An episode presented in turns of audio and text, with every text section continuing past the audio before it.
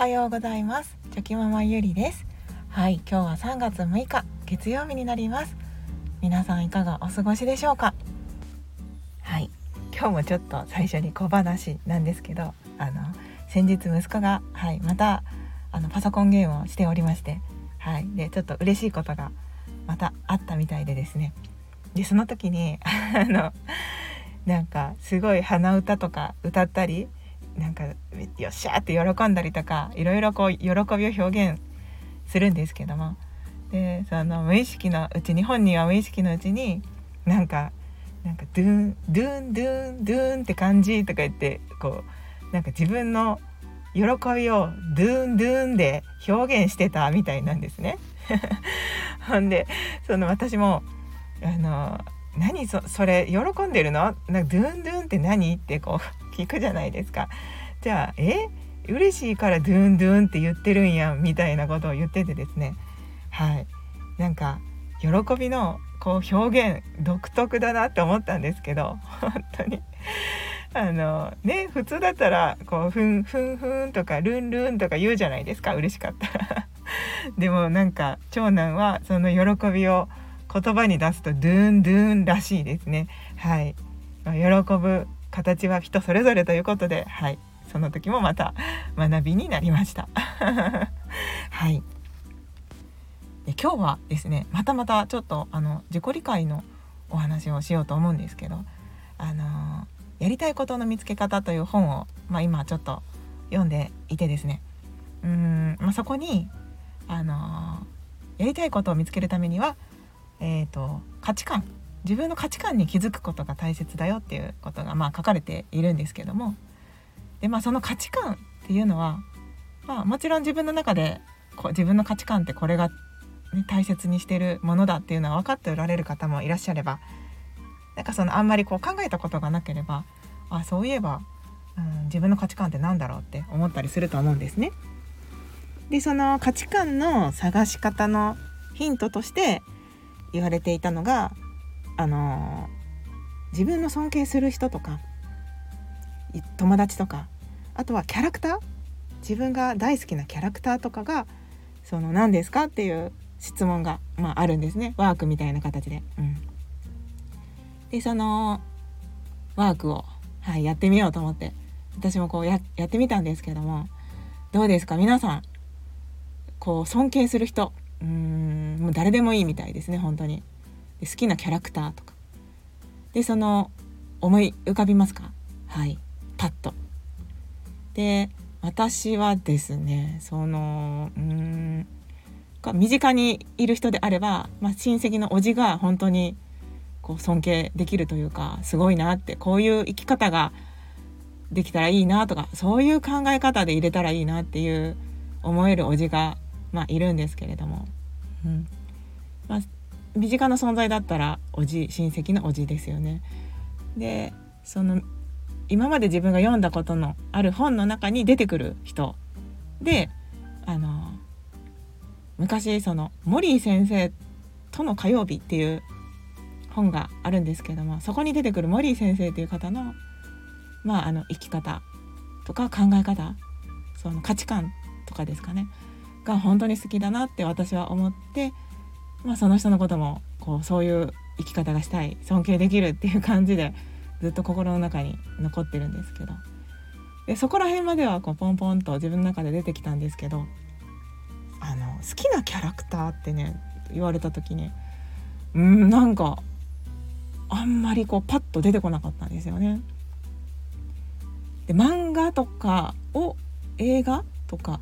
を本当にたくさん読まあの見られたりとかする方だったらもしかしたらその漫画の中の主人公が好きこの人が好きとかいろいろあると思うんですね。すぐにパッと出てくると思うんですけど。なんかその自分はもともとそこまで漫画をたくさんこう読んでは来なかったのでそのパッと出てこなくてですね。はい。なのでその漫画に詳しい人とか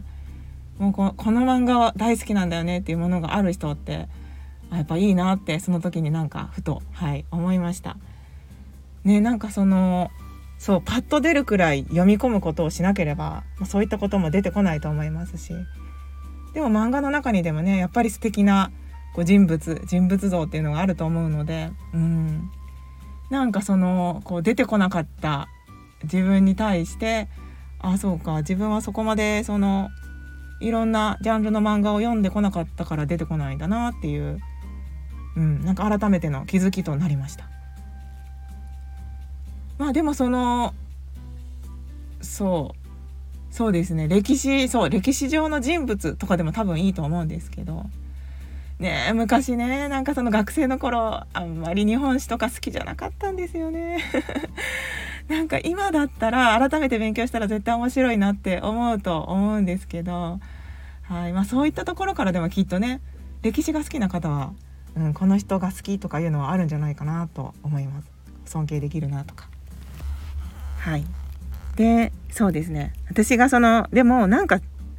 なんかないかなってやっぱりその聞かれてねワークとしてやってるんだったらなんかやっぱり絞り出したいじゃないですか。誰かいないかなって。で今まで見たそうだドラマドラマもまあでもそんな私あんまりドラマもね見るようなそのそういう子供じゃなかったんですね。はいまあそうなんですけどそれでも絞り出してこう考えたんですけど。じゃああのどんなキャラクターというかどんなこうドラマの主人公が好きだったかなって思った時にあそうだヒーローに出てくるあの木村拓哉さんが演じる栗生浩平さん。は好きだなって思ったんですよね。あの好きっていうか前からいいなって。そうですね。思ってですね。うん、でまあまあまあそのとりあえず絞り出して。はい。見たんですけど。でそうです。そのそれらの人たちのこう改めて魅力って何だろうとかどういった生き方とかどういった価値観とかに自分はそう魅力を感じてるのかなっていうことをもう少し掘り下げてみるんですね。でその中でこう共通する価値観とかが出てきたらそれが自分の中でもとっても大切にしている価値観でさらにはこう仕事をする上でもこう大事にしている価値観とか、えっと、あとは仕事の目的になったりする、まあ、ヒントになったりするっていうことが書かれてたんですね。でああなるほどなって思いました。はい、なんかその自分の尊敬する人ということを切り口にしてイメージするとまたそのあなたの自分ああなたの大切にしている価値観は何ですかって聞かれるよりもこうイメージがしやすいというかそのその人のどこどこに自分が惹かれてアンテナが立っているのかっていうこうそういう視点で考えることでこうまたこう自分の何て言うんですかね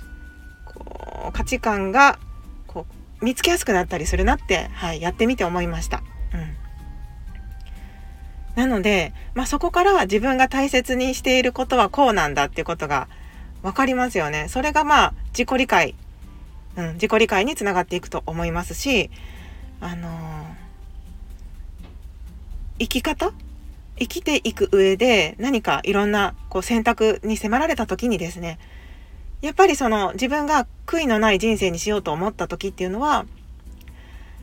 そういった価値観を大切にしながら選択していくことが悔いのない人生にもつながっていくと思いますし仕事をする上でもそこを大切にしてあげるとやっぱり自分の納得のいく仕事が仕事が、うん、できるんじゃないかなって